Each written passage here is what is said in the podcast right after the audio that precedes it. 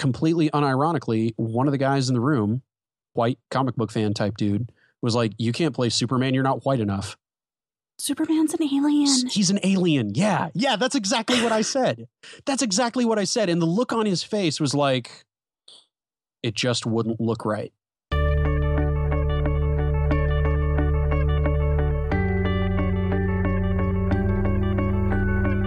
Welcome to Less Than or Equal, the podcast about pursuing equality in geekdom by celebrating the diverse and their accomplishments.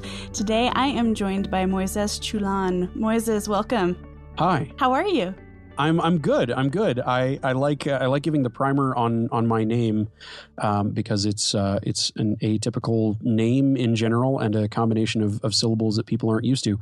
Uh, the last name is actually half Cantonese and half Spanish, so the double L is pronounced like a Y. Ah, okay. There's I, I I've failed miserably in not actually having a pronunciation guide online, so this is this is all on me, not on you. Um, but uh, but yes, I I hope that I am in contention for uh, you know, mathematically the most diverse guest, diverse guest you've had, at least ethnically. Okay, let's talk about that in a second. But first, who are you? I am. I'm a podcaster. I'm a writer. Um, I am a, uh, a a malcontent from the center part of Texas. A malcontent. Yes. An ethnically diverse malcontent. Yes, indeed. Multi multi diverse. so let's talk about ethnic diversity then, since it's come up so quickly. Uh, it, it comes up pretty quickly. Um, generally, all I need to do is introduce myself or be introduced by name, and people, um, uh, uh to to put it in the North Texas parlance uh, from where I grew up. Where well, where did that name come from? What is that name? where are you from? Where are your people? Because uh, I don't know none of those words. Mm-hmm. Uh, a lot of people don't know those words. Um, my first name Moises is the Spanish language equivalent to Moses. I put the diacritical on the e um, typically when I sign emails and write it and that kind of thing, because as a pronunciation guide, it helps people figure out what to do with the vowels. Because you only add one letter to the word Moses and it becomes radically more confusing. Um, growing up, I actually had public school teachers uh, effectively rename me, rebrand me, if you will, Mm. Moses, because it's easier. It's just easier. Um, just like we call Jose Joe and we call Pablo Paul and uh, and so I got I got anglicized uh, at a very early age, and so people that I that I went to elementary through high school with know me as Moses, um, even though I would spell it the right way. And at home and family friends and that kind of thing, I would pronounce it the other way, and and I I switched to pronouncing it the correct way in college. And uh, my my last name I wrestled with my whole life, where I wanted to change it to my mother's maiden name, which is a, a French Huguenot extraction.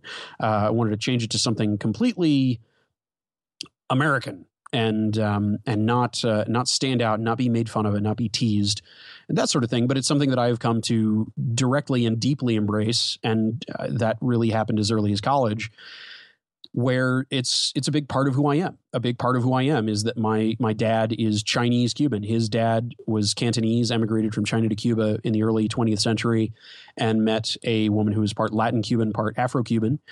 And a few decades later, uh, he came over to the U.S. on the Mariel boat lift. Somehow found his way to Dallas. Met my uh, white mother, who grew up on a farm in Kansas with seven brothers and a sister, and uh, and here I am so I I have uh, I have lived with something that feels like the log line to an Academy Award nominated coming of age drama.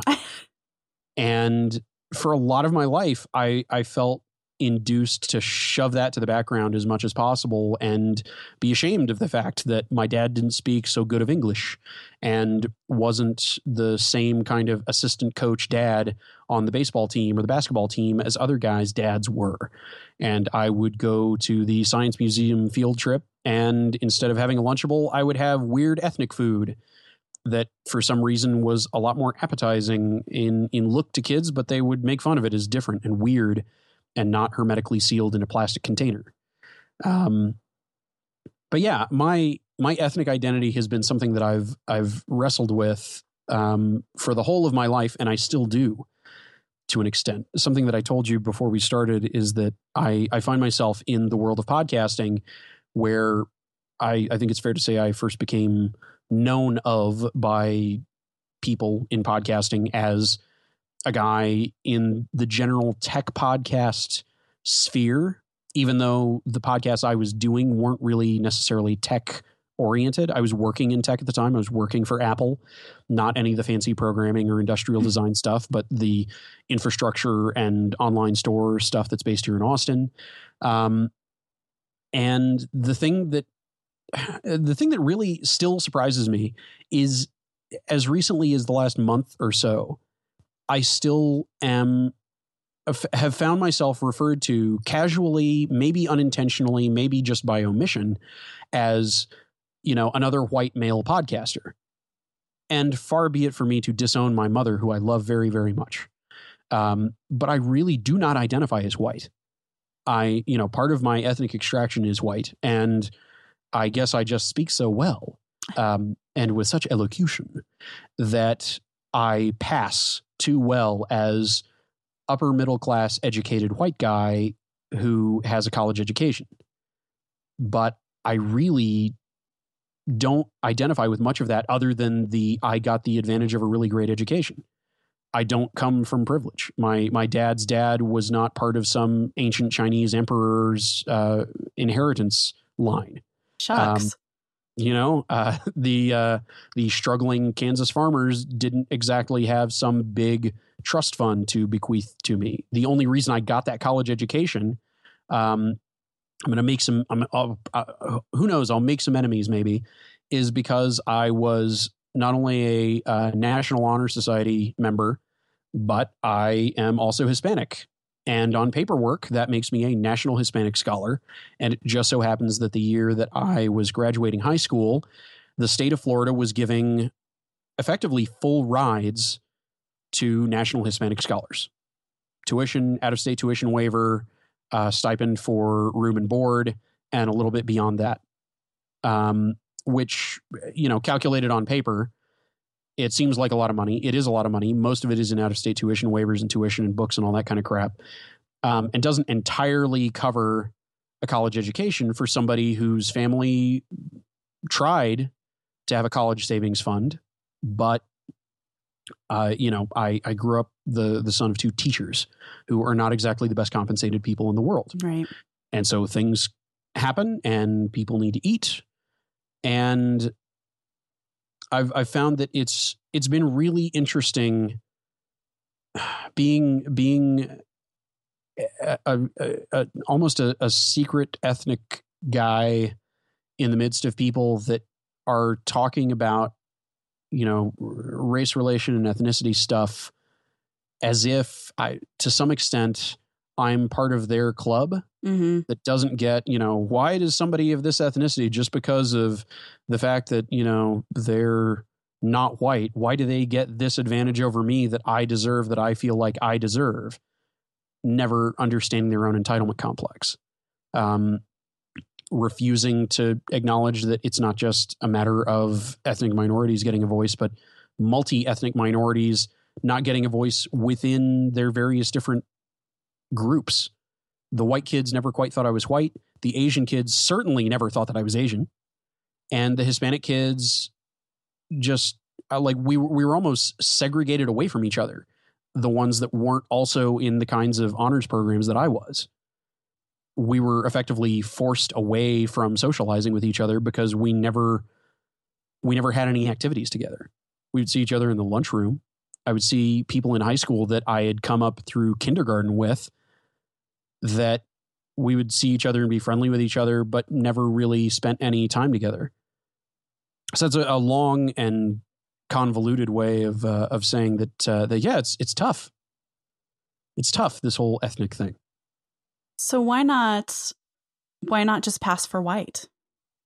Uh, it drives me insane. Uh, the the idea, just the idea drives me insane, and it just it makes me itch. Mm. Um, you know, passing for white, growing up, I was a particular, a particularly complex ethnic mix that not much of anybody knew what to do with in North Texas.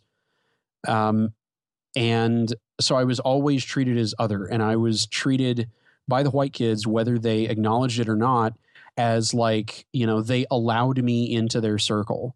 And it was, you know, uh, whether it was religion, where I was being um, pressured by my classmates to be like them and go to Southern Baptist Church with them and do this and do that and be part of this group. It was all about assimilation, and I hate, I I, I hate uh, two words in their usage regarding you know kids becoming comfortable with their social groups. One is assimilation, and the other is tolerance teaching tolerance is not teaching acceptance. Mhm. Teaching tolerance is teach the kid with racist white parents that he is supposed to put up with the black kid that he can't stand existing.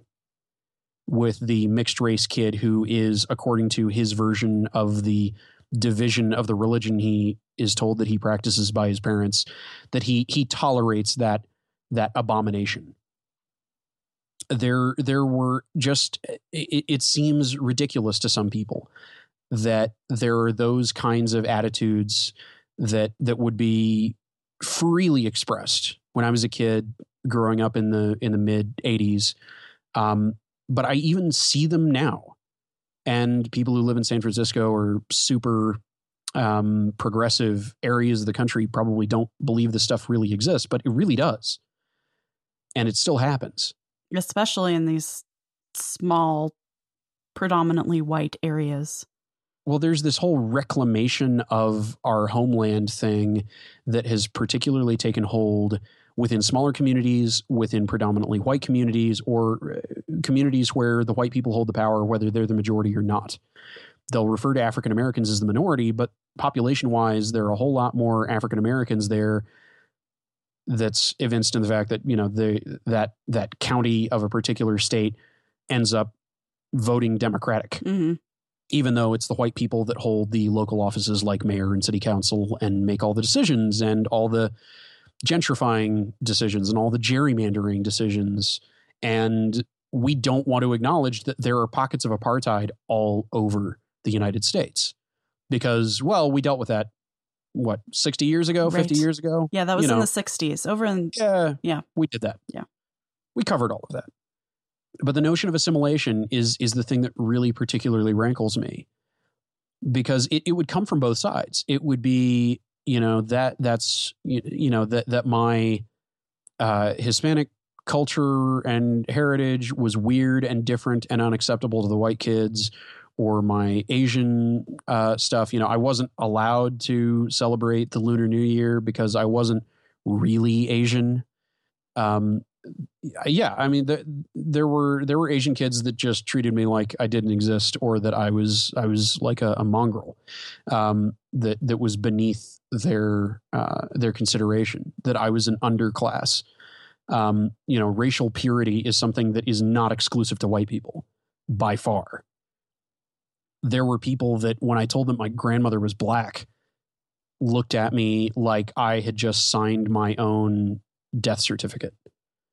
And it was it, it was it was really weird. It was really bizarre. Where I would hang out at uh, when I was 14. Um, this is a whole other story. I, I plugged a hard drive cable in backwards and fried my computer. oh no. Yeah, because you could do that back in the days of IDE cables. And um, my mom, knowing that I had taken the SAT in seventh grade, because hey, I was part of one of those overachieving generations. That was really about all that I needed to get admitted to a local community college. And the computer lab manager at the middle school where she was teaching reading was teaching an A plus certification course that summer. So my mom got me signed up for this class, and I took this class, and I got A plus certified in computer repair at age 14. And so my summer job was working at a neighborhood computer shop that opened up that was run by um, by a black guy. Most of the the people who would work part time for him or hang out were uh, were black, uh, were friends of his, family friends of his, or kids of his. And I felt radically more at home there than I had at school for seven years where I was surrounded by white people and I was constantly trying to fit in. I was constantly trying to adapt to their slang, adapt to the fact that they thought that it was weird that I spoke Spanish, which ended up being a, uh, a hilarious, uh, quote unquote, unfair advantage where there were kids that actively would would uh, would give me crap for the fact that I was taking Spanish. And yeah, there were a lot of the fundamentals that I had beyond down, but in terms of fine grammar and writing academically in Spanish, that was something I didn't have any background in. I had conversational at home Spanish, Mm-hmm. and it was Cuban Spanish. And that's not exactly the slang and the exact word usage that you get a lot of in Texas. Um, there's a, there's an anecdote that I tell regarding um, the the meaning of different words, uh, where there is a phrase that you can say that in Cuban Spanish means "I'm going to go catch the bus," and in Mexican Spanish could very directly be taken as "I'm going to go do something indecent with a baby." Oh no. Yeah. Just because the two words mean different things in slang.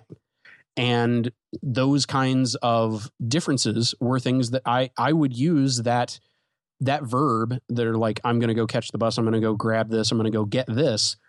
Uh, that in Mexican Spanish is I'm gonna go get with this. Um, and I would get weird looks, and I didn't get it until I I, uh, I I said something that my Spanish teacher thought was indecent. Um, and I had no idea, just no clue. And it, it was things like that that other kids, other kids just saw it as me getting an easy grade, and on top of that, being in the enriched honors program, everything was hyper competitive even before you got to high school, and everything became about GPA and being top of the class and getting into Caltech or whatever. And if if anything, I felt I felt very hectored in by the fact that on the one hand, I was never going to fit in. And on the other hand, I didn't really want to fit in. Mm-hmm. Um, and uh, going to college was was an opportunity to make a bunch of mistakes, like we all do, make a lot of questionable choices, Oh, sleep yes. with a lot of people that I should not have slept with, um, and just um, in general figure out who the hell I am. And it's something that I um, I still I, I'm still trying to figure it out when I find myself experiencing similar kinds of things where I mean, you know, don't get me wrong, I don't hate white people, Aleen. I'm glad. Thank you. I don't hate them. I don't hate them. Um, but it, the the knee jerk reaction when I seem to come at this, you know, the white tech perspective is something that I'm really surprised um, is is kind of the predominant voice because it's way more than just you know middle class upper middle class white people that are using these various forms of technology. And uh, like with this apple watch stuff the stories about it doesn't work well on tattooed wrists i don't find that surprising at all Right. and I find it hilarious because when I worked at Apple and was part of the launch team for the Mexico store, the Apple online store for Mexico, there were translation errors all over it. Mhm. And the entire team putting it together in secret, just like everything at the time at Apple was super ultra secret, super ultra small team. It was all white people who did not speak Spanish. And the they brought in myself and a couple of other people who spoke Spanish at some of the later phases of things to where I, I, I hear people rant about, well, why isn't Apple Pay in this country or that country? We already have chip and pin here. We already have chip and pin there. Why did it go to the United States first? It's because Apple is a fundamentally ethnocentric white American company in a lot of ways, Yeah. as diverse as they uh, promote themselves as, as diverse of interest there is in their products. A few days before that store launched, I said, we're not set up to do temporary authorizations on credit cards for the Mexico store, are we? And I got a bunch of looks like, why is that a problem? And I said, because that's not how Mexican cards work. Wait a minute. Is this the first time this has been brought to your attention? Yes. Uh, it'll be fine. It'll be fine. And in the first few weeks, one of the things that I was tasked with was cleaning up a series of issues where people had ordered Mac Pros and had thousands of dollars gone from their debit cards that had been authorized three and four and five times. Oh no. And it was it was basically translating an entire culture to a company that to that point was very much expectant that the rest of the world was going to conform around the version of business that Apple was used to doing. Mm-hmm. And that was something that for me was was fundamentally, you know, crushing in my perspective on on this company that over the first year or so that I had been working for them, I had really come to admire and drink the Kool Aid on in a lot of respects. Something that they did not get, and that it seems like they're doing a better job of from the outside, but that I don't know if they are, is understanding that I'm sorry, but the rest of the world is not is not exactly the same and and doesn't have the same sorts of checks and balances as the United States. Yeah, and well, part of the thing too is like Apple has pretty much the best diversity numbers of any tech company as far as Yeah. you know their their balance of people. I was actually looking at this um, for a talk I proposed, and um, one, they're still not doing that great, and two, they don't break it down between Apple retail and Apple. Nope. You know, like the Austin and California campuses. And I want to know how many people are actually working on products and how many of them are white dudes who don't have to think about people with full sleeves wearing their their wearable product Yeah. or even people with darker skin tones. Anecdotally, there are a lot of white dudes who wear Skechers and New Balance tennis shoes and cargo shorts. Um, in in those kinds of positions. Yeah. Um, from from anecdotal knowledge going back to 2010 to the present, and the vast majority of those ethnic diversity numbers come from retail Mhm. and the massive call center operations they have. Now, to be fair, they don't count the outsourced uh, third party contract call centers that they work with. Um, but I can tell you from working at the Austin campus, I was hired on with the group um, that was that was brought in to handle the iPhone launch. There, there was a small pocket of Hispanic folks, um, not many that were that were directly supporting Spanish language customers, but that grew in a big way. Not not exactly when Mexico started up, but when they started up the Brazil store and needed people who spoke both Spanish and Portuguese and they could hire up the you know the the subculture of Brazilian expats who live in Austin um, to to uh, to man some of those projects. Um, but I yeah, if if you look at the company, they pride themselves in having small project teams. And I'm not saying that those teams are not diverse at all or all male, but it would be really great, even if it were just back channel chatter, to know that there are a few women that are in these highly guarded test lab rooms working on some of these things. The the vast majority of high profile people that I know of working at Apple are male.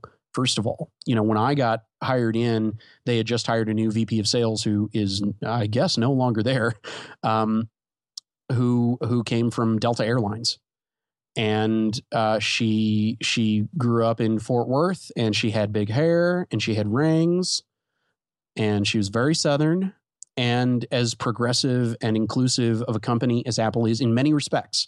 And I don't mean to be this, you know, th- this this turning into me assailing Apple's diversity figures. I really did still feel fundamentally um, wrapped inside of a similar kind of cocoon that I do around most of the white culture that runs most of the big businesses in the world. I, you know, there there there are parts of the stuff that I did at Apple that I still respect the NDA, even though I don't ever presume that I would ever work for Apple again. Um, in fact, you know, I've said things on other podcasts that would probably Preclude that. make yeah, preclude that just just on a basis of um you know like when they decided to drop the price of the original iphone $200 steve jobs really did not tell anybody including his vp of sales. Uh, i think basically no one knew but tim cook and phil schiller until he went on stage and dropped the bomb because nobody was prepared for that. And it, it was a weird crazy chaotic time. And as much as much crap even as I've uh, I don't know theoretically given them just now, or that people give them about everything from overseas labor to inclusiveness. Um, I feel like they are they when I was there and since I've not been there, they really have made an effort Good. um, especially under Tim Cook. And under Tim Cook, includes some of the time that I was there. Um, I left before Steve Jobs uh, retired, but for all intents and purposes, the day to day, a lot of that stuff, as I understood it, a lot of that had been running under Tim Cook, and he had been kind of ramping up to it for some time. hmm And we're only just, you know, after a few years of his tenure as CEO, seeing some of his changes with regard to pulling the curtain back a bit, um, working as part of philanthropic uh, programs, throwing Apple's weight around for progressive causes that really make a difference. Yeah, I've been I've been impressed and I'm, you know, I'm I'm an Apple aficionado. Like I have Yeah. my MacBook Pro, I've got my Thunderbolt display, I have an Apple Watch. Hey, I've got I've got a MacBook Pro. I've got a Thunderbolt display. I don't have a watch. Yeah, well, I needed it. If you have one of those uh, laying around, I, I, mean, don't. I don't. Um, I'll uh, you know I'll take it, but um you know the watch the watch I don't know about. That's a that's a whole other thing. This isn't a tech podcast, so I I don't want to derail you. yeah, uh, the the watch um, I needed for work. Otherwise, I probably wouldn't have purchased one. So Or I Yeah. know. Stupid job. No, it's a Yeah, good job. I'm not going to say stupid job, but um and and I want to be clear because uh, when I asked you why not pass, like I don't want people to listen to this and think, "Oh, Aleen wants people of color to act like they're white." That no, I mean that's that's what you told me before we started. In fact, you said I, you know I'd like to convince you of this viewpoint that that, that is what I would prefer that you do. I think that's the best way for you to live your life. because I totally feel like I get to dictate to mm-hmm. you how you proceed and and and all of that. But like, um, I think it's highly offensive for people to ask that seriously. It's denying your cultural background. Like I'm I'm white. Like I'm super white. I've had genetic testing, like the little ninety nine dollar twenty three and Me kits. Um, I've done that and. My ancestry is mostly from England. I've got like 2% Native American, you know, like I'm a white person. Um, but I think it's such a shame that white culture pushes people who have these rich backgrounds, like pushes them into de- like hiding that or denying it or not not being able to acknowledge how amazing it is that like like your your grandparent went from China to Cuba. How cool is that? And what was that like?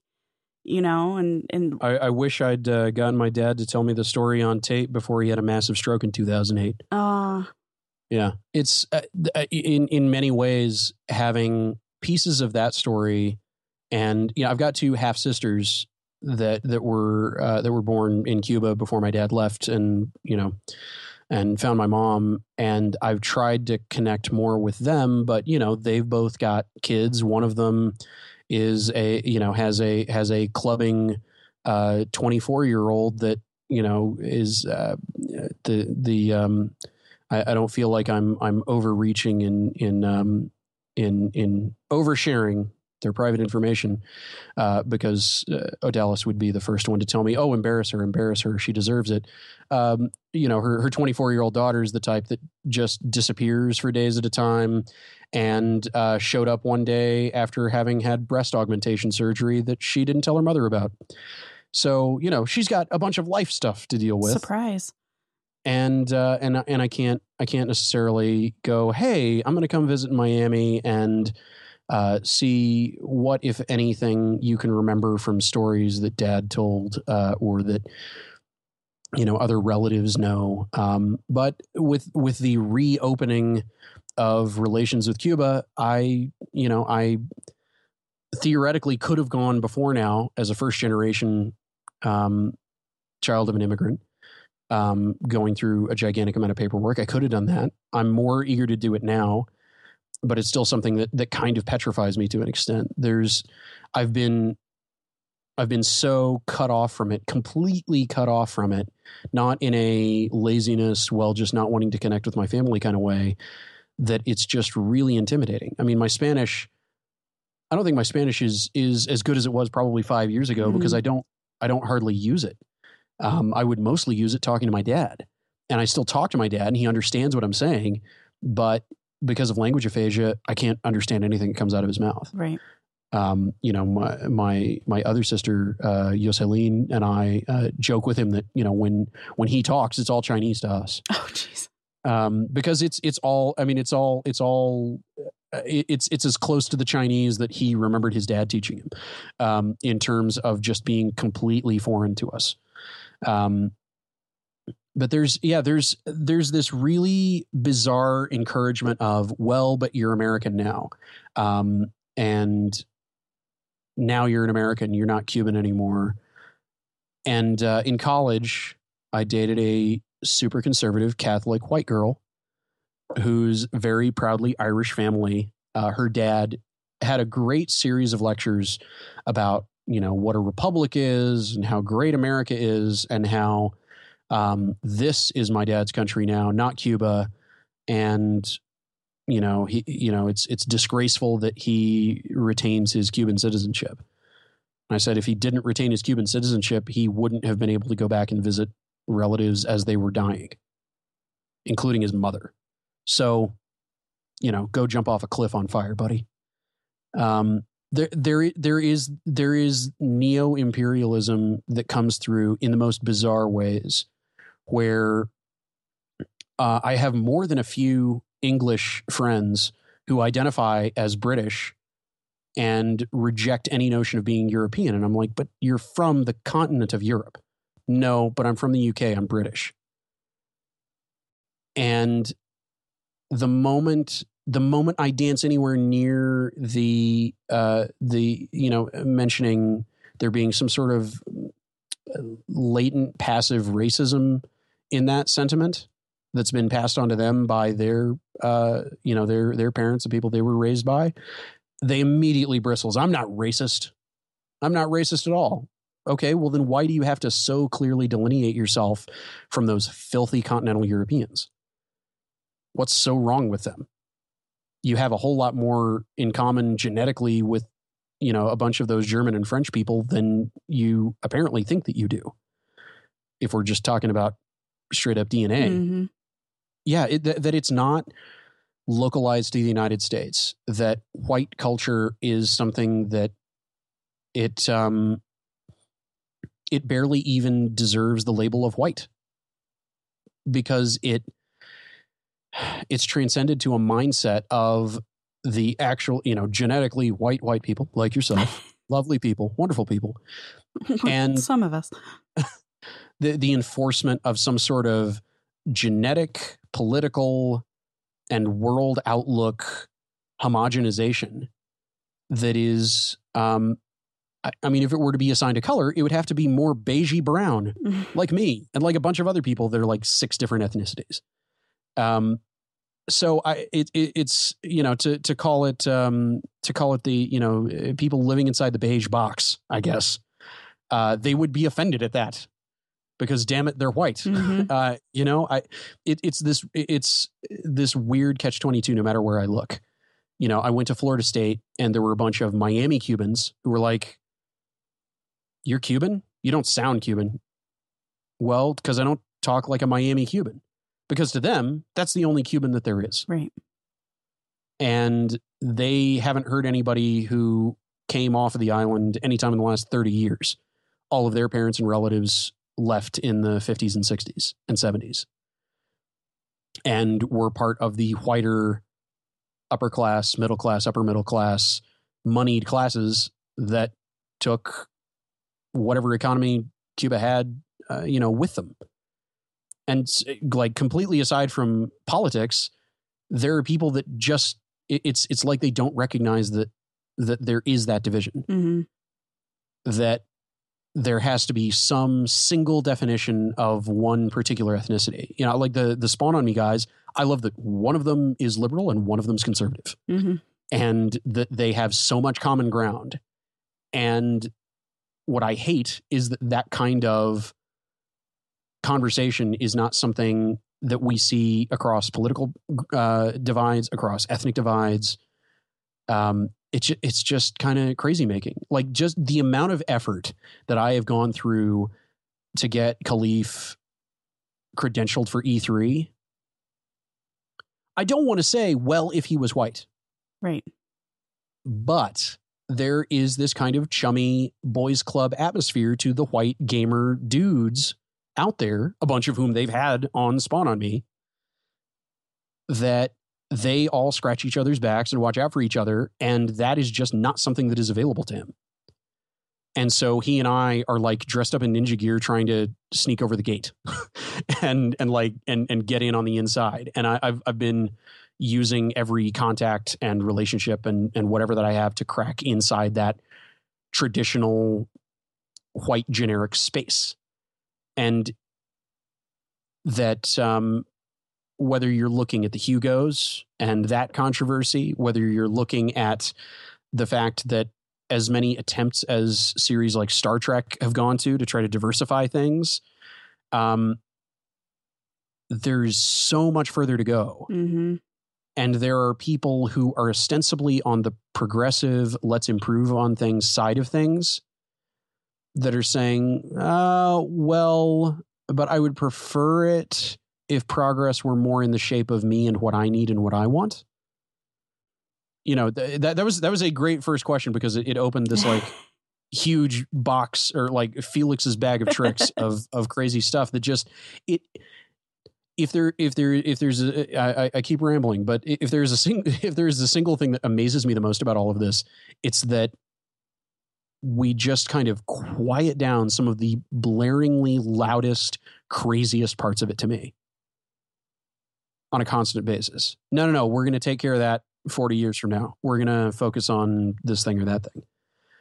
That's that's that's what keeps getting at me that there are people that are all for equal inclusion and representation and blah blah blah blah blah on paper and they attach a bunch of adjectives and a bunch of talking points to something you know like uh like we're like we're going to war in Iraq and yep. you just need to win the hearts and minds and in terms of what's actually produced from that action, whether politically, whether in gaming, whether in movies, whether in TV, whatever, we still end up with Black Widow in an Avengers movie where she is mostly whose girlfriend is she going to be when she's not punching somebody? Yep.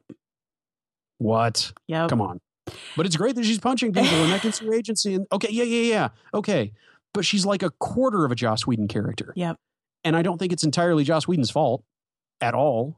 Which it's a, it's astounding because Agents of Shield. Oh my gosh, it's one of which, which he he had way more control over. Yeah. Oh, but yeah, Agents of Shield is is like this amazing, diverse. Like I saw before this season started, I saw this like screen grab, you know, press shot that they'd done, and it was like yeah. woman, woman, person of color, person of color who's also a woman, white dude white dude and i was like oh my gosh this is amazing this is this is yeah. phenomenal and then i'm hearing all this this stuff about black widow in the event and i just i want to pull my hair out if anything I, w- I would you know as we're recording this avengers weekend 2015 I would caution reading too much into the perspective that a number of people are just forcing on things. The the press tour thing is the stupidest, worst thing that possibly could have happened mm-hmm. for perception of the movie itself because it's it's undoubtedly going to color it. It's going to undoubtedly cover it that you had Hawkeye and Captain America giving interviews and calling Black Widow a slut. Yep. No no way to slice it other than sorry, sorry guys, the ship has sailed, it's out to sea. It's never going back into dry dock. Um, the movie itself was not colored for me in that way because I had not paid any attention to any of that stuff when I saw the press screening that I did at the beginning of the week. After the fact, it reinforced some things that were kind of bothering me in the back of my head. Mm. That I was really hoping that there would be more meat to the character. Though behind the scenes, I know that the movie's third act fundamentally changed due to Scarlett Johansson's pregnancy she was going to have a much more active role. She was going to have a, she, she does have an active role, don't get me wrong. But they basically had to change the script in the last third of the movie because they were no longer going to be able to have have her for certain things. Um, and I, I don't think that that's unfair in a in a gender bias kind of a way because well, you contractually obligated to make a movie and you're physically going to put a pregnancy at risk if you're going to do some of these all the sets, crazy physical right. stuff well i okay i guess they need to rewrite around that. I don't see that as malicious in any respect.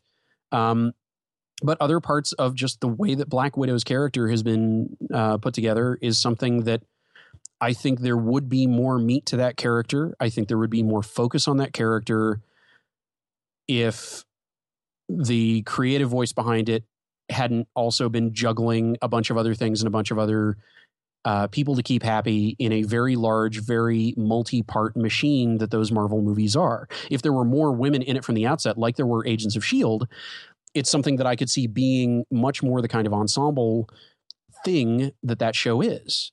And uh, to, to touch back on something that, that you were saying about just the overall lineup, there were a lot of people I know that did not find the first season of that show very compelling. I, the Uh, first half I thought was horrible. Yeah, Yeah. it was. It just did not work, did not gel, did not find its voice. But hey, I can say that about Star Trek: The Next Generation, and it's probably unpopular, but even more so now. I feel that about big chunks of the one season of Firefly that we got. Uh, that just, I, you know, okay, Chinese is a big language. Where are all the Asians?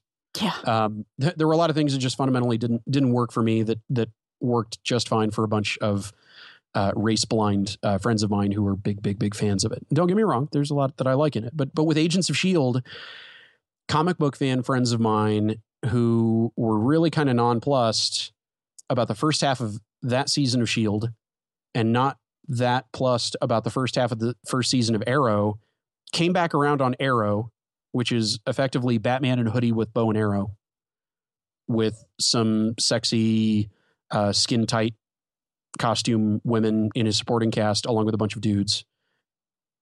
They've latched onto that, but they were like, "No, I'm just not feeling Agents of Shield."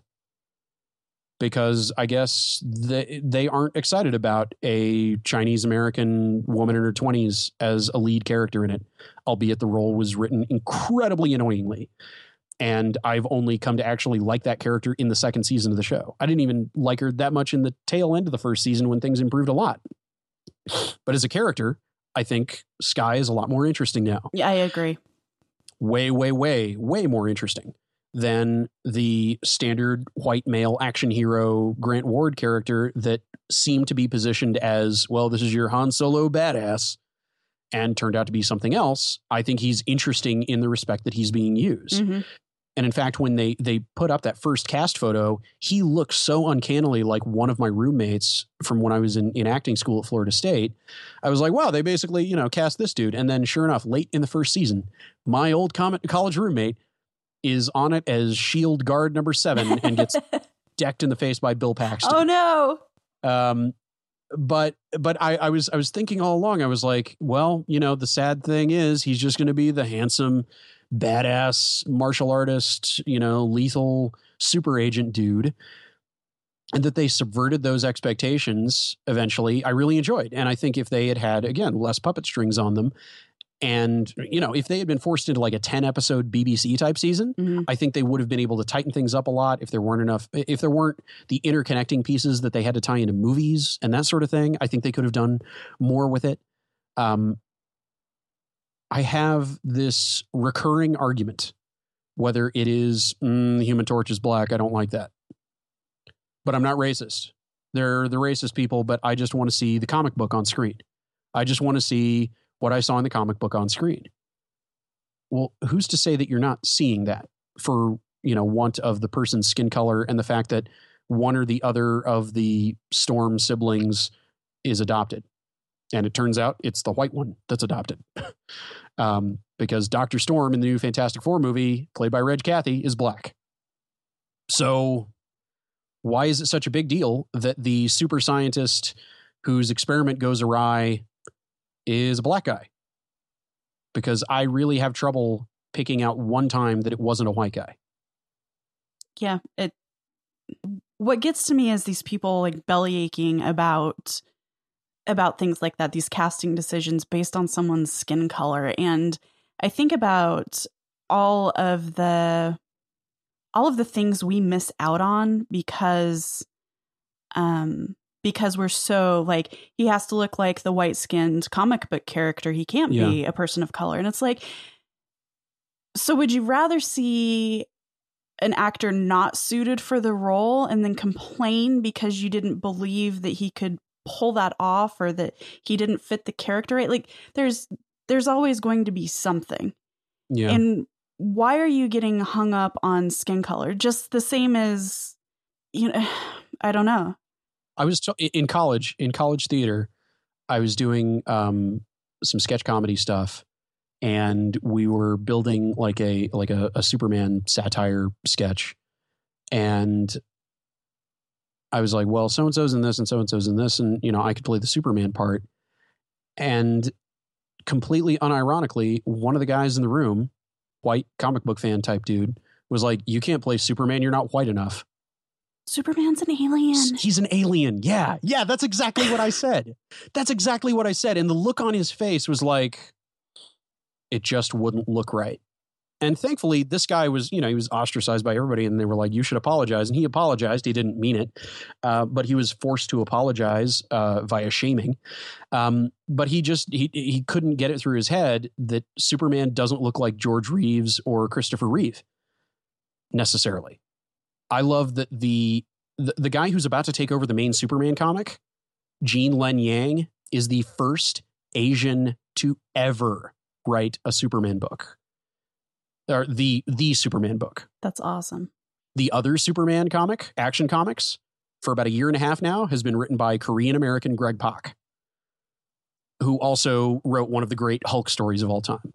So, starting this summer, the two main Superman books are both being written by Asian Americans. Good. Yay. Who have, in various contexts, felt like aliens in their own country for much of their lives. And a bunch of white friends of mine, fans of comic books, are like, I don't see what the big deal is. Jim Lee has drawn like every character on the face of the earth and he's Korean. That is not the same as there having never been a writer of Asian descent on either main Superman book. And the fact that they just don't get how it's a big deal and that it that it rolls into whatever horrible crypto fascist hole that created the notion of of um, affirmative action as a negative thing. Mm-hmm. Probably the same Jack who figured out what to put in the water to convince people that the word feminism is a bad thing, right. Uh, or that equal rights are a bad thing, or other things that are that are good and just and reasonable are bad things they're only going to corrupt and water down someone's culture. I, you know, I, I, have people who will say like the Human Torch thing. They'll be like, "Well, but you know, he he had blonde hair and blue eyes, and I grew up, and he was the only hero I knew of with blonde hair and blue eyes." And it was like, "I thought Captain America had blonde right. hair and blue eyes, and like six other dudes did too." But I guess I guess my my half white eyes didn't read as well as I thought they did. Um, and I'm like, well, what about the kid who grew up literally never seeing a black character in any comic book except for somebody whose origin was tied into using drugs, getting in jail, or doing something otherwise criminal? What about that person? Well, they don't matter. Well, they don't matter. Yeah. They're not me. Yeah. For a species that only can survive with other people, like it's pretty hard to make it out there on your own. We do an amazing job at yeah. lacking empathy mm-hmm. and um, st- stopping to think like about other people. I, I wish that the mayor of a major American city would institute something that literally costs uh, no money other than what you would otherwise spend on you know a commercial campaign on local TV that they'd be spending anyway. And instead of do something like a war on drugs or a war on you know texting while driving which you know good luck winning hearts and minds on that um, do a campaign for the friendly wave. You know we have all come to that four way stop where nobody knows what the hell to do be the person who offers the right of way to somebody else. Doesn't matter if you have it. Doesn't matter if you're if completely objectively you have the universal right of way just every once in a while give up the second and a half and that pays it forward and concatenates to everybody on the planet if we do enough of that. If we do enough of actually just watching out for each other and being decent to each other in in small ways yeah, okay, you can't track that with uh, with something that Google makes or with your Apple Watch or any of that kind of crap. But I, I'm I'm amazed that we we in all of our abilities to reshape and destroy the planet that we can't we can't enact something small like that that just makes life better for everybody. Um, that everybody is focused on how they're going to get their piece, knowing that somebody else is not going to get theirs. Just uh, that that more than anything drives me up the wall. No, uh, I want your show to get canceled because my favorite show is the best one on TV and it deserves to stay. Um, no, your indication that you know why can't Doctor Strange be part Asian or part Hispanic or part Asian and Hispanic? Well, you're just saying that because you're Asian and Hispanic. Well, that's part of why I'm saying it. That's part of why I've said that about a variety of protagonists across all of fiction since I was a kid, Mm-hmm. because there's no good reason why they can't be that. Uh, there's a a creative writing thing that I've been working on to some extent for about 20 years that started as a, a pen and paper RPG that I would play with with friends that was based mostly on my knowledge of Japanese role playing game video games like Final Fantasy, one of my friends' pseudo knowledge of Dungeons and Dragons tropes, and and uh, you know a combination of of that kind of thing. And it was much less really based on what came out when we rolled the dice or you know something along those lines, um, but much more like improvisational radio theater. And I was the dungeon master. I was the one telling the story, and the characters that my friends were playing as the one who was if there was a main character to the story that we were telling. He was the son of a king. The king was assassinated. He was an adult now and he was going to exact righteous vengeance for his assassinated father the king and ascend the throne. Boring.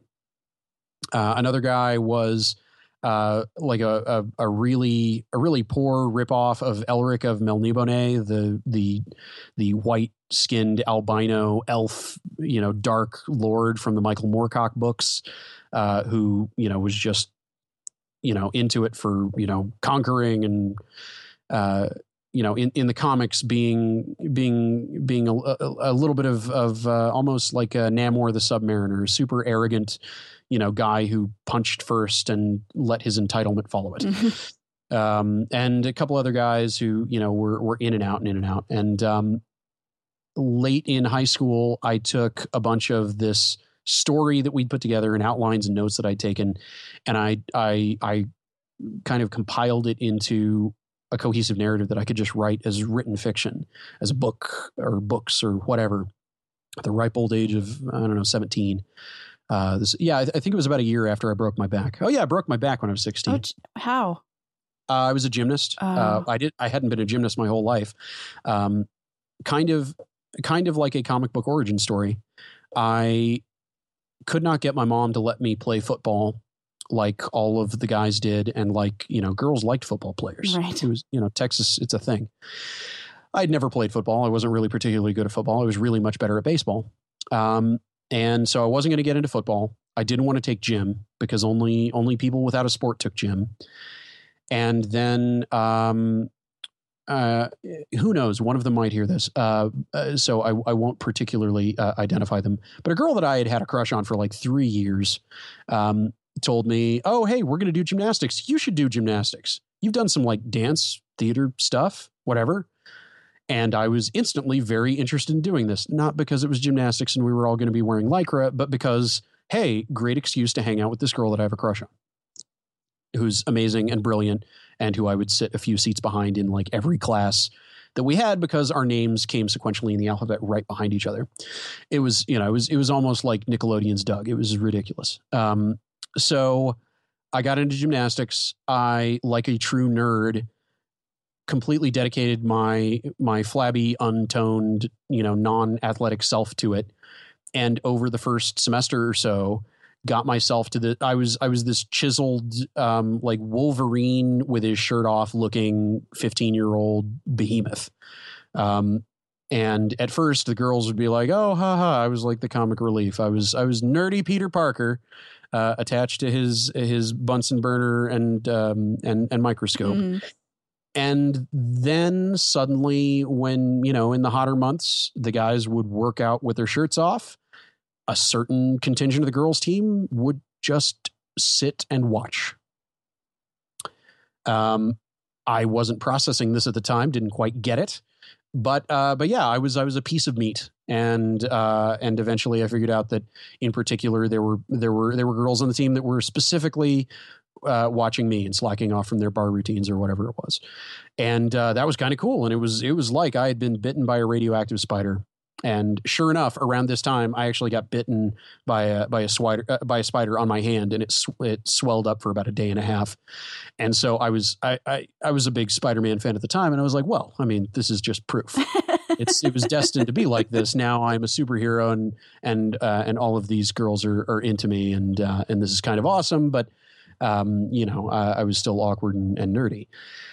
And one day on the floor exercise, I was going from one jumping front flip into another, and in the tap off the ground in between the two flips, uh, two of my vertebrae hit each other, and one of them broke. And I blacked out and went face down on the mat, and uh, there was a there was a loud crack, but people weren't really necessarily sure that the noise was associated with me because things in a gym, Go you know, for gymnastics, you know, rings clanging on metal, that kind of thing happens. And um, as as all stupid uh, high school ostracization um, stories go, there was a certain contingent of people that didn't see what happened and thought that I was just faking an injury. And so that story started to spread like a game of telephone. And then I tried to go to school the next day and I fell up the stairs to get on the bus. I fell up the stairs when I got to school to get to my first class. Um, I was in agonizing pain and my mom had to come and get me, took me to the orthopedist, did a bunch of scans. Yeah, so he's got a shattered vertebrae. Mm. So I was prescribed massive painkillers and I was sent to school in a wheelchair. And the wheelchair, of course, was just a cry for attention. I could walk just fine. Yes, theoretically, I could walk, but it caused me agonizing, insane amounts of pain. And it just, it, it wasn't even a matter of like uh, muscular damage. It was that structurally, Everything one was of my, wonky. yeah, one of my lumbar vertebrae was not serving its structural purpose. And the only reason that I could walk at all was probably because, you know, I was, you know, again, not to paint a mental picture. I mean, this is not that kind of show, but I was, I was, I was a glistening with sweat, uh, like they would have been thrilled to have me in Magic Mike, uh, kind of, you know, beef, uh, beef on top of beef. Uh, I'm, I'm still amazed that I ever looked like that. um, that's the only reason that I could even stand up Mhm. um, and it was just it was just awful. And uh, you know, I would fall asleep in classes, and um, I I was at the time thinking that I was going to teach boys gymnastics. I taught boys gymnastics classes at the gym where our high school team and another high school team uh, practiced. After practice, I would stay and and I would teach these classes, and there were there were these kids, and uh, they were rambunctious, and I taught them discipline and focus, and some of them had single parent households and a lot of lack of focus, and were starting into puberty and being disruptive and me breaking my back was the end of that. My mom quit my job for me because I couldn't exactly lift kids, Mhm. um, even though I could, you know, sit and supervise them and that kind of thing. And um, I I got to very strongly reconsider what I was going to do. I was going to I was going to coach gymnastics. I was going to stay in the town that I grew up in. I was going to um, you know act in local theater. I was going to you know do do other stuff um, and I, I went on homebound education for a long period of time that um, that included a, a major historical event in American history that I got to watch live on cable news, and that was Columbine. And so when I came back, there were 12 different urban legends about me about how I'd threatened to bring a gun to school and been expelled. I'd gotten into a fight. I had gotten drunk and crashed a car. There were all kinds of things that were 10 times more interesting than my life had ever been. Um, that were some, you know, some some renegade folk hero's life, not mine. And coming back from that, I went back to some things that I had been into in middle school. I had I had still loved theater, but I hadn't done any theater since getting to high school because my after school activity was gymnastics. And I wanted to get back into um, theater. I was on a cane, but I could you know, I could probably manage if there was a right part in a right thing. Uh, I wanted to get back into competitive speech and debate. I wanted to get back into creative writing. I had had loads of time, and some of that loads of time was unearthing some of the pen and paper role playing game stuff that we had that we had played with and we actually we actually played over the phone we didn't play in person that's a, a big part of the d&d experience that was very different from this that anybody who knows d&d would uh, find very radically weird about this um, but while i was on homebound education my only real connection to people inside of school was uh, um, are you familiar with landline telephones mm-hmm. Aleen Okay. Uh, landline telephones, listeners, um, were technology that, uh, that preceded the dawn of time. Mm-hmm. And so we would be on these phones where, you know, mom would pick up and be like, oh, I need to call the store or something. Mom, get off the phone. I'm, I'm, I'm, uh, my friends are slaying a dragon. Um, did you have the thing where your modem line was also the landline and you'd be on the internet? Oh, yeah. your parent would pick up the phone and it would boot you. Yep. And then they'd make their call and you'd be all angry waiting for them to make their call. And then you'd finally get to dial in again. Yeah, I had that too there's a lot of Diablo loot that I uh, that I that oh. I lost irretrievably. Oh, those poor pixels. Yeah, in a in a game that I uh, you know I I I do not still have any of those saves, and I haven't played that game in over 15 years. so I'm I'm obviously really broken. I can tell. Yeah. But that that that imaginative component to to things was something that it was a big deal for me then, and it was something that while I I was I was effectively sort of under house arrest, sort of like it was almost it was almost like I was I was I was disconnected from the reality that everybody around me uh, was part of for so long that I got really introspective about a lot of things, and I realized that a lot of the non-player characters that I created, almost all of them actually, were white, hmm. and it bothered me. It mm-hmm. bothered me deeply uh, that that I had done this, and I was trying to figure out why I didn't insert things that represented more of who I was and who other people, you know, people I was friends with. Why weren't there more Asians? Um, you know, at the very least, I didn't make the Asian characters that were in it, you know, martial artists or like uh, ramen shop owners or something. Um, so at the very least, I didn't, I didn't, I didn't, you know, devolve completely into the weird kind of stereotyping all around me. Tropes, right? Yeah. And I, started thinking a lot about that whole world of things. And about a year later, I took a big chunk of the summer where I would spend some of my days just reworking different concepts and actively thinking about making it something that would work as a narrative. And I didn't grow up reading all of these different fantasy books because I generally found myself pretty uninterested in them because they were all about a bunch of white people going to beat up the other white dude. And um, I liked The Hobbit I liked it and found it more engaging than the Lord of the Rings trilogy, which I didn't actually read all the way through until years later when I was in college. Um, I enjoyed those movies more than I did the books, um, which is sacrilege to massive Tolkien heads. I I knew uh, the Elric stories more from derivative ripoff works than I did the actual Elric books written by Michael Moorcock, which I even through high school hadn't read one of. I read one. I, I read the first one of them in college at some point. Um, but a lot of it was I felt I felt pretty disconnected from a lot of, of fantasy fiction, and I started gender flipping, race flipping a bunch of people. The majority of the women in this fantasy universe were far uh, far between and few, mm-hmm. um, and mostly love interests. Uh, you know, sex robots that cast white magic um, basically, like they are in most uh, fantasy fiction and video games and that sort of thing. Um, but I started remolding them more around a couple of the the main characters in Final Fantasy VI, originally known as Final Fantasy III, um, which I had played and loved at that point, um, because I had actually had that example. And as I got into college, I started getting really itchy about this main character that was the, you know, the totally stereotypical, archetypical, you know, son of privilege who's going to avenge his father's death. Blah, blah, blah. blah. Sorry. Sorry. Um, uh, uh, how long was I asleep? How long was I asleep? so I just threw him wholesale out. And and where I'm going with this uh, this multi branching narrative uh, of everything is that a few years ago I did another big pass on what I would want to do with it. And different points, you know, in college, there was a a uh, a, a lady friend, a special lady friend, you could say, um, who uh, introduced me to a lot of anime. Was a very skilled artist herself.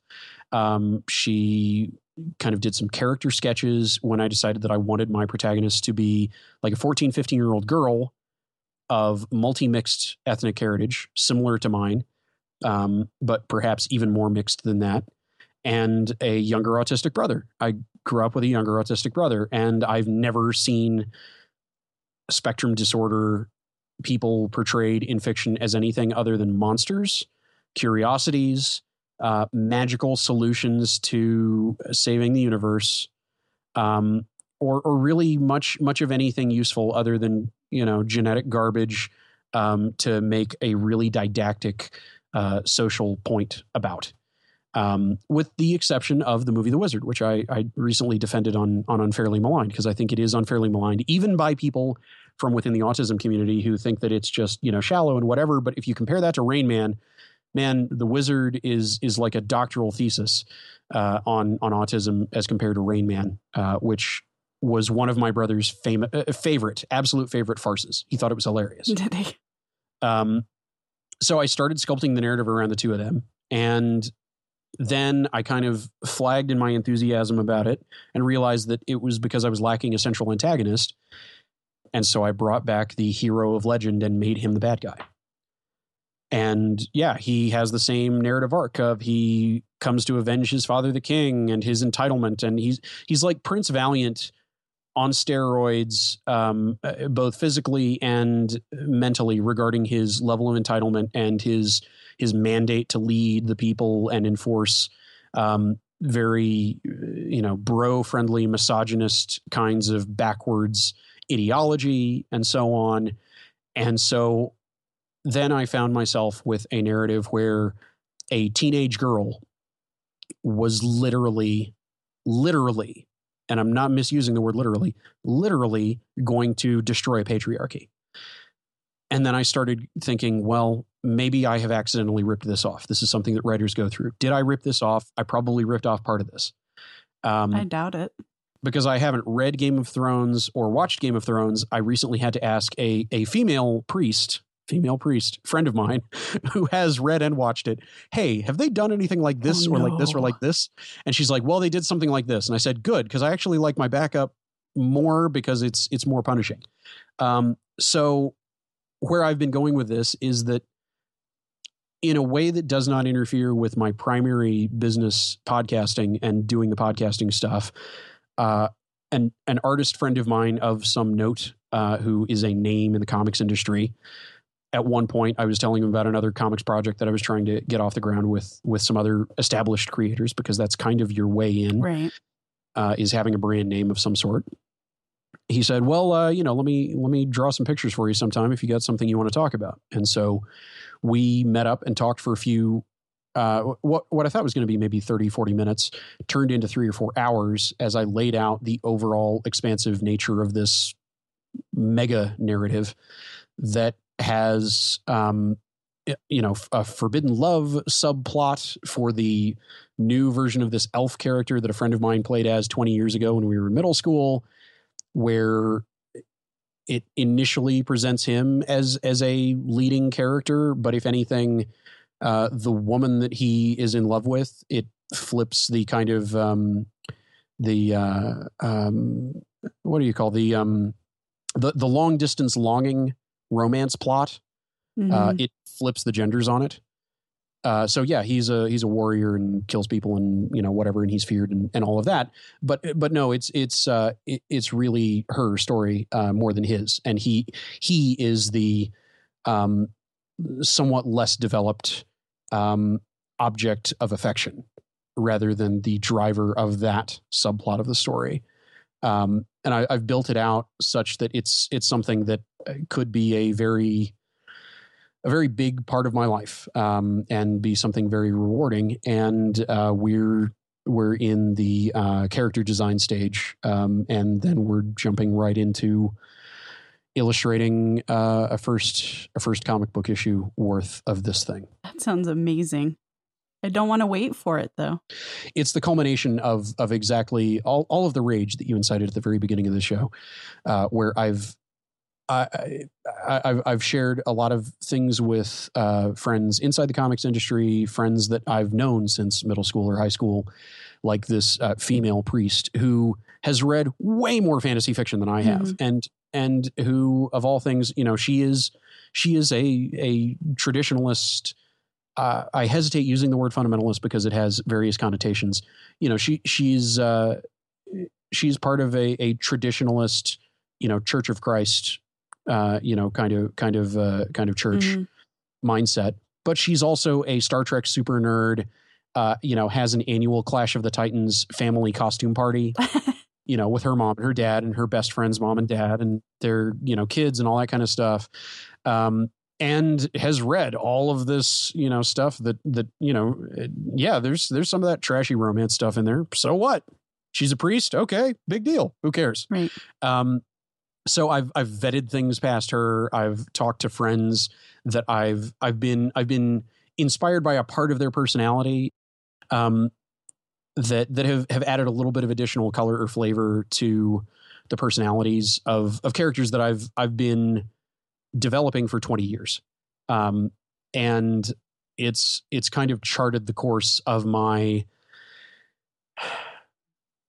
uh, I, the best way to explain this, uh, w- you know, it sounds like I'm cross promoting yet another show on my network, um, Unconsolable. But Maddy Myers was just on this week and was talking about how growing up as a girl video game player, she didn't understand that a bunch of things that she was saying and that she was tacitly being a part of were extraordinarily misogynist and anti-feminist and anti-progressive and it even took until after she was out of college to process various things. And there are definitely uh, romantic relationships that I've been in that looking back on them, I am beyond not proud of the way that I uh, comported myself with regard to like male entitlement in in those kinds of relationships. Like there's some uh, some kind of like standard template for what a what a what a romantic relationship is, what a sexual relationship is.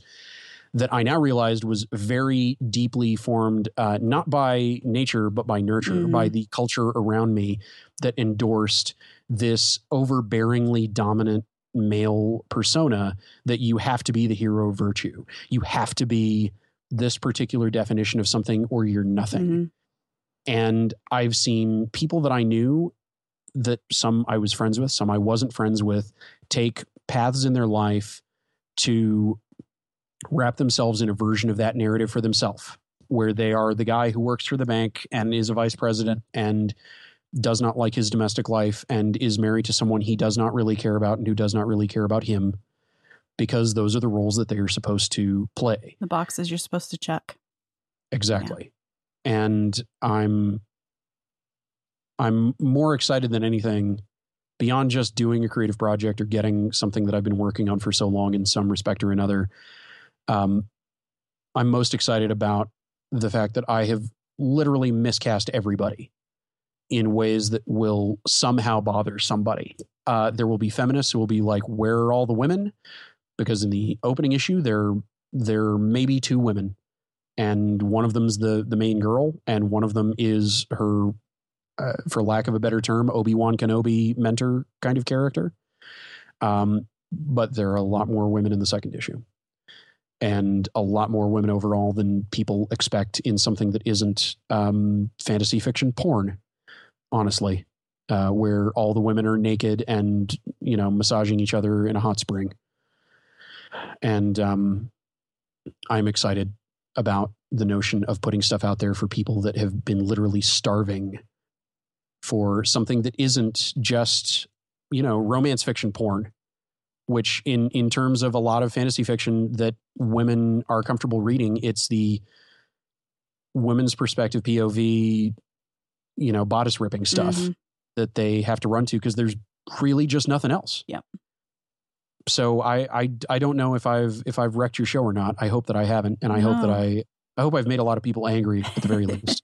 I'm super excited about this comic. It um I didn't tell you anything about it beforehand, and we we just we came to it organically. And I wasn't intending to talk about it because I've been trying to not talk about it because uh, things are crazy running a podcast network, and yeah. I'm doing enough and there there are people who will be like you're doing what in addition to that? You're writing this and you're are you go you know what are you doing now? Going on a lecture tour? Are you going to disneyland? What are you doing?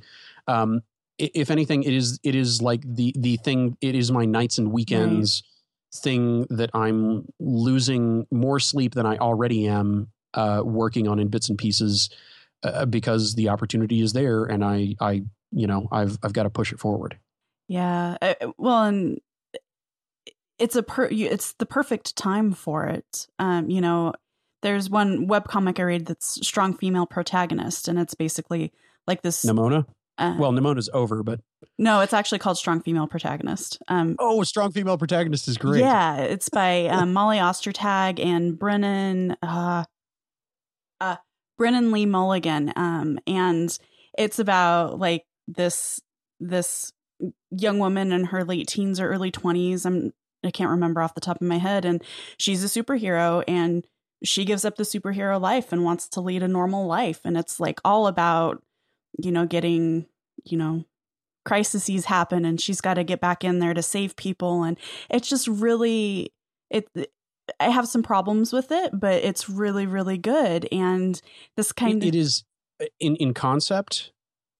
Uh, uh, we'll see if you agree. I feel like it is a radically better employment of the concept behind that really terrible Uma Thurman movie, My Super Ex Girlfriend? So I haven't seen that. Well, it's basically woman has superpowers, deals with being a, a woman in modern relationships, um, you know, and she also can fly and throw people through walls. But in that movie, it's employed as you know she's a spiteful, crazy bitch who goes on the rampage when this guy breaks up with her, uh, which I I I thought the setup was great, and then it got to the point in the trailer where she was you know, she was just a crazy ex using her superpowers, beating up this poor defenseless guy. And I was like, well, this is this is not something I would show up for. Yeah, Sorry. that's probably why I didn't watch it. So or were even aware of it.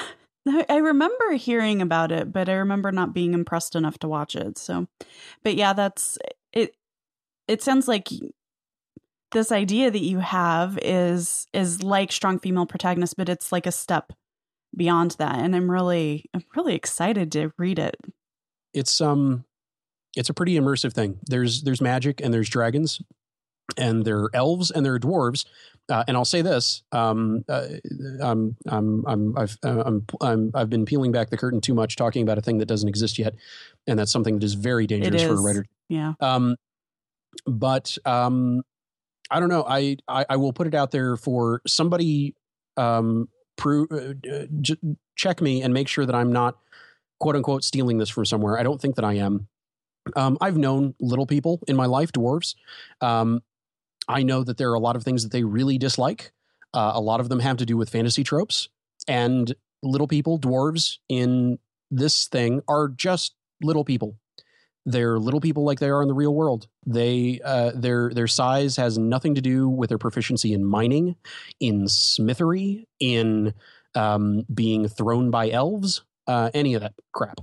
Um, they're treated like just they're they're little people, and yeah, there will be prejudices and things like that to to confront. But I am I am tired of fantasy fiction um, patterning itself after 1930s English authors and and just going off of the things that um, uh, things that are drawn from an era where prejudice and bigotry and racism are rife. Mm-hmm.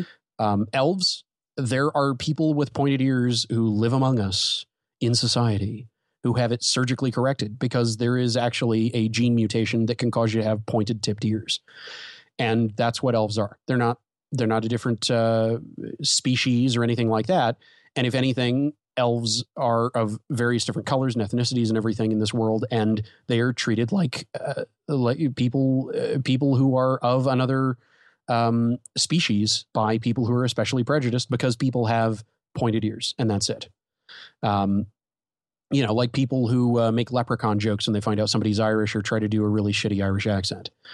It just stupid crap like that. Um, but again, it's a world with dragons and magic and uh, all kinds of weird paranormal stuff in it. Um, but that that looks at subverting those archetypes and preconceptions in a way that is not just for the sake of subverting them, but for a very specific reason in each case. It, it goes back to why is this this way in fantasy fiction? Why can't it be this other thing? Oh, and there are airships, and I like airships. Airships are great. Oh, it's going to be awesome. I'm I'm excited for you. Uh, thank you. You're welcome. Thank you. I'm I'm I'm, exci- I'm excited for this show. You've got all these great guests on it all the well, time. thank you. Um, we're we're well over an hour. Is there anything else you wanted to talk about? I hey, I've taken up probably uh, way way more than than than the time that you wanted. I'm probably, um, uh, yeah, we're over an hour, and I've I've uh, I've inflated your show to an unreasonable length. I've enjoyed it. Uh, I'm uh, well, good. Okay, as long as as long as you've enjoyed it, I'm I'm I'm fine. I'm good. the only the only thing was that someone on Twitter wanted me to try to get you to sing. Oh, that's we'll see. That's not hard to do. I mean, we're already over time. Um, I will I will give you I will give you an advanced preview of something that I've been working on for way too long. That Myke Hurley is fully aware that I've been working on. Uh oh. um, and uh, I I I wrote kind of a Weird Al type um, uh, take on nobody does it better when they ended Bionic on Five by Five, um, where I, I rewrote all the lyrics to it and I got an instrumental only version of it and I I I sent them a recording of it and they tacked it onto their final episode. Um, but I've got if I can find it, I've been working on a song for Bonanza on the the uh, the wonderful Relay FM. I'm promoting his network more than I, I am know. at this point. What's what am going I doing? on? I well, look, I maybe I just don't know what I'm doing. Um, I figured that the thing that made the most sense was uh, was a take on Skyfall, Okay. the uh, the Adele song. hmm I, I'm not. I'm not finding it. This is terrible. See if if uh, if if they had gone through the the proper uh, procedure of asking, you know, with plenty of time, I could have probably um, um, actually actually had the the lyrics for Trousers Fall Oh my gosh. uh, ready. Um, they, they had this whole thing on the show about um, about uh, tearaway trousers that uh, I just thought was uh, was hilarious, and everybody thought was hilarious. Um, but it it uh, yeah it there there's there's some there's some musical stuff.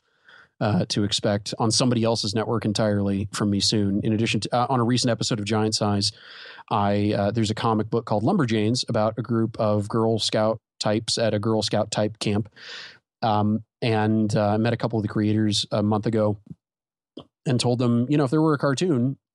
Uh, I, I think someone asked them in a Q&A what the theme song would be. And I said, you would just take the Gummy Bears theme song and change it to Lumberjanes and leave basically all of the words the exact same because it works. Except Um, for the part about gummy berry juice. uh, yeah, uh, along with the secret of, um, I, I forget what I changed it to, but it worked. Um, and I may have even just cut the line, and it, it worked just fine. Um, but uh, yeah, I, don't- I don't know. I'm I, one of the things that I've, I think I've I've expressed publicly on on the podcast air is that I, in all of the infinite free time that I have, I have long wanted to have a TV theme song cover band because I have I I look there there is a certain art to TV theme songs. That's true. This is true. Anybody who anybody who tells you otherwise, well, I'm sorry, but they don't know what they're talking about.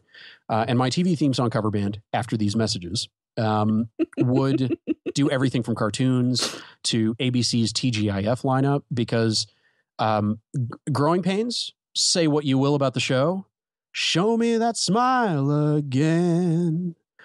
Don't waste another minute on your crying. Like it, it immediately jumps into the most passionate part of a power ballad from really the does. arena rock days Yeah. it's it's kind of it's kind of it's kind of rock and roll um by way of soft rock but there's you know there Soft there is there's there's some fun and some rhythm to things like Chip 'n Dale Rescue Rangers. People don't know that there are extended versions of the theme song, like multiple verses of the Chip 'n Dale theme song, of the DuckTales theme song that nobody knows. TaleSpin. Yep. Yeah. There's uh there's some really there's some really great stuff. And then there there are things that actually were, you know, on the music charts as big singles like uh like I'm Gonna Live Forever from Fame, um Princes of the Universe from Highlander by Queen of all people. what? Um I, I remember a while back somebody made a like a web browser game, like an endless runner out of the Perfect Strangers theme song. Oh, Perfect Strange. That was my favorite show when I was little. Perfect Strangers. Opens with a harmonica um has uh, has some really uplifting inspiring lyrics about a uh a an amalgamated uh ethnic archetype um pastiche going to live with his brother in the big city of Chicago what a show I loved it. I don't know why, but I did. it was goofy it was fun was goofy. tv used to be fun it wasn't always just procedurals or doctor shows or procedural doctor cop shows All right. Well, Moises, how can people find you online? uh very carefully Um, all of my podcasting stuff can be found at esn.fm. That's really the best way to find me. I would say you can follow me on Twitter at Moiseschiu, M O I S E S C H I U. Uh, but that's, I, I, I don't know how soon I'm actually going to see anything on there because um, a friend of mine a few months ago told me when I asked him, when did you suddenly get 65,000 followers on Twitter? He said, Oh, this uh, buddy of mine thought it would be hilarious to buy me 60,000 followers someone is in the process of spiking my Twitter followers, so I can't even open my Twitter app. Ugh. Like when I open when I open the Twitter app on the desktop, it makes my Retina MacBook Pro spin completely up. Oh Like the gosh. fans go full blast, like I'm transcoding video. Um, so I uh, I'm not really seeing much of anything on Twitter at the moment, but uh, hopefully that will eventually taper off, and I can actually use that social network again. They can certainly uh, follow the network. Uh, it has a Twitter account. I'm actually uh, one of the things this weekend that I'm I'm trying to do across the board is get a get separate Twitter accounts for each of the shows set up because I think there is some value in that. Even when you've got one network address, uh, I think that I think that there's something cool that you can do with a low volume thing that people who are fans of a particular show Mhm. can pay attention to. That can take the place of things like a discussion forum like hey w- you know what kind of a show would you like to see about this? Do you know anybody who is a public school teacher? Because we're doing a series on public school teachers that kind of thing. Mhm. um, one of the things i'm very very proud of that's uh, that's going to be up by the time this goes up um, i've got an episode of electric shadow about sailor moon uh, how it has influenced a generation of creative female professionals who are completely directly influenced by it and the things that they're putting out there that are great and awesome are very much a direct result of actually having something that didn't involve ponies or barbies on the TV Mm. gave them agency, gave them a sense of being able to be their own superheroes. Um, and uh, and here, this this Avengers weekend uh, earlier this week, I recorded bits of an episode of Thank You for Calling, which is finally back from hiatus. With um, have you ever gone to one of those like free movie pass promo screenings? No. You heard of them? You're generally aware that they happen. Where a few days before a movie comes out, No. you know, a radio station will give away passes. Oh, like, something like that. Hey, yeah, yeah, yeah. listen to the Hot 98.7. We're going to show Under the Tuscan Sun this Tuesday. Get your passes at your local Tom Thumb. I think I think the issue is I don't really listen to the radio, so I, I more power to you. I think I think that's smart. I listen Well, to podcasts. So The the press screenings that press like myself get invited to uh, regionally are typically also these kinds of radio station or online promo kind of Mhm. things. So a whole there is actually a subculture of of people that some some people will I'll say uncharitably refer to as pass holes who um, go to every single one of these. There are websites that track, you know, when there's going to be one. Doesn't matter what the movie is. It just matters that it is a free movie screening. And they will line up starting at two in the morning oh geez. so that they can see a movie that will be out the next weekend for free. And so I talked to some of the people at the front of the line for Avengers: Age of Ultron, and I talked to uh, a couple of the reps, one of whom uh, has been doing this stuff for 20 years. And I, uh, I, I th- that's a story that I don't think a lot of people are, are even aware of. Uh, but I think it's it's interesting looking at the notion of a customer service relationship where uh, the the person that is doing the customer service, the customers aren't paying for anything. Mhm. There is no financial compensation other than the fact that a movie studio is paying this guy to execute this event properly. But the actual human beings that they're having to deal with, uh, they're you know they they no money has exchanged in any hands except with the movie theater's concession stand. Interesting. But yeah, and uh, upcoming Electric Shadows, one of them with Terry Farrell, who played Jadzia Dax on Deep Space Nine, cool. a show near and dear to both of our hearts. I made her cry in a Q&A, and I, I started to feel bad, and then she told me that she really appreciated working with me and somebody who got it afterward. And uh, the little Julian Bashir inside of me uh, wept and died simultaneously. Um, and then I'm, I'm following that up with another Trek themed one where I've managed to get my hands on the audio of the last convention Q and A that Leonard Nimoy did, Oh. and uh, yeah, I'm uh, I'm a softie for uh, for space people, Well, very cool. Everywhere. blathering and, and just talking and talking. Just you have to stop me. You have to stop me. I haven't guested on a show in so long. I'm giving you way too much show. No, it's good. It's good. Um, and, well, I'll just tell people where they can find um, Less Than or Equal, which is on Twitter at Less Than or Equal. Um, if you have feedback, suggestions for guests, or would like to be a guest, uh, please go to lessthanorEqual.com and fill out the contact form. If you have a few minutes, I'd really appreciate a review on iTunes or even just a star rating if you don't want to write something. Those make a huge difference when people see a perfect five star rating or close to a perfect five star rating or the the useful reviews. Like upvote the ones that are actually good and are are a good recommendation of a particular show. That's that's something that makes a much much bigger difference than people probably expect it does. Yeah, and then the one person who gave me the two star review, if you not even a review, just a two star rating, if you could go just more five stars, I'd really, you know, that'd be cool. Yeah, counter counteract those cowards. They're cowards. They're cowards. I'm calling them out. They're cowards. They're worthless and they're terrible. Um, and then the show also has a Patreon. It's at patreon.com slash Aleen, A L E E N. And thank you so much for listening. Until next time on an internet near you, I'm Aleen Sims for Less Than or Equal.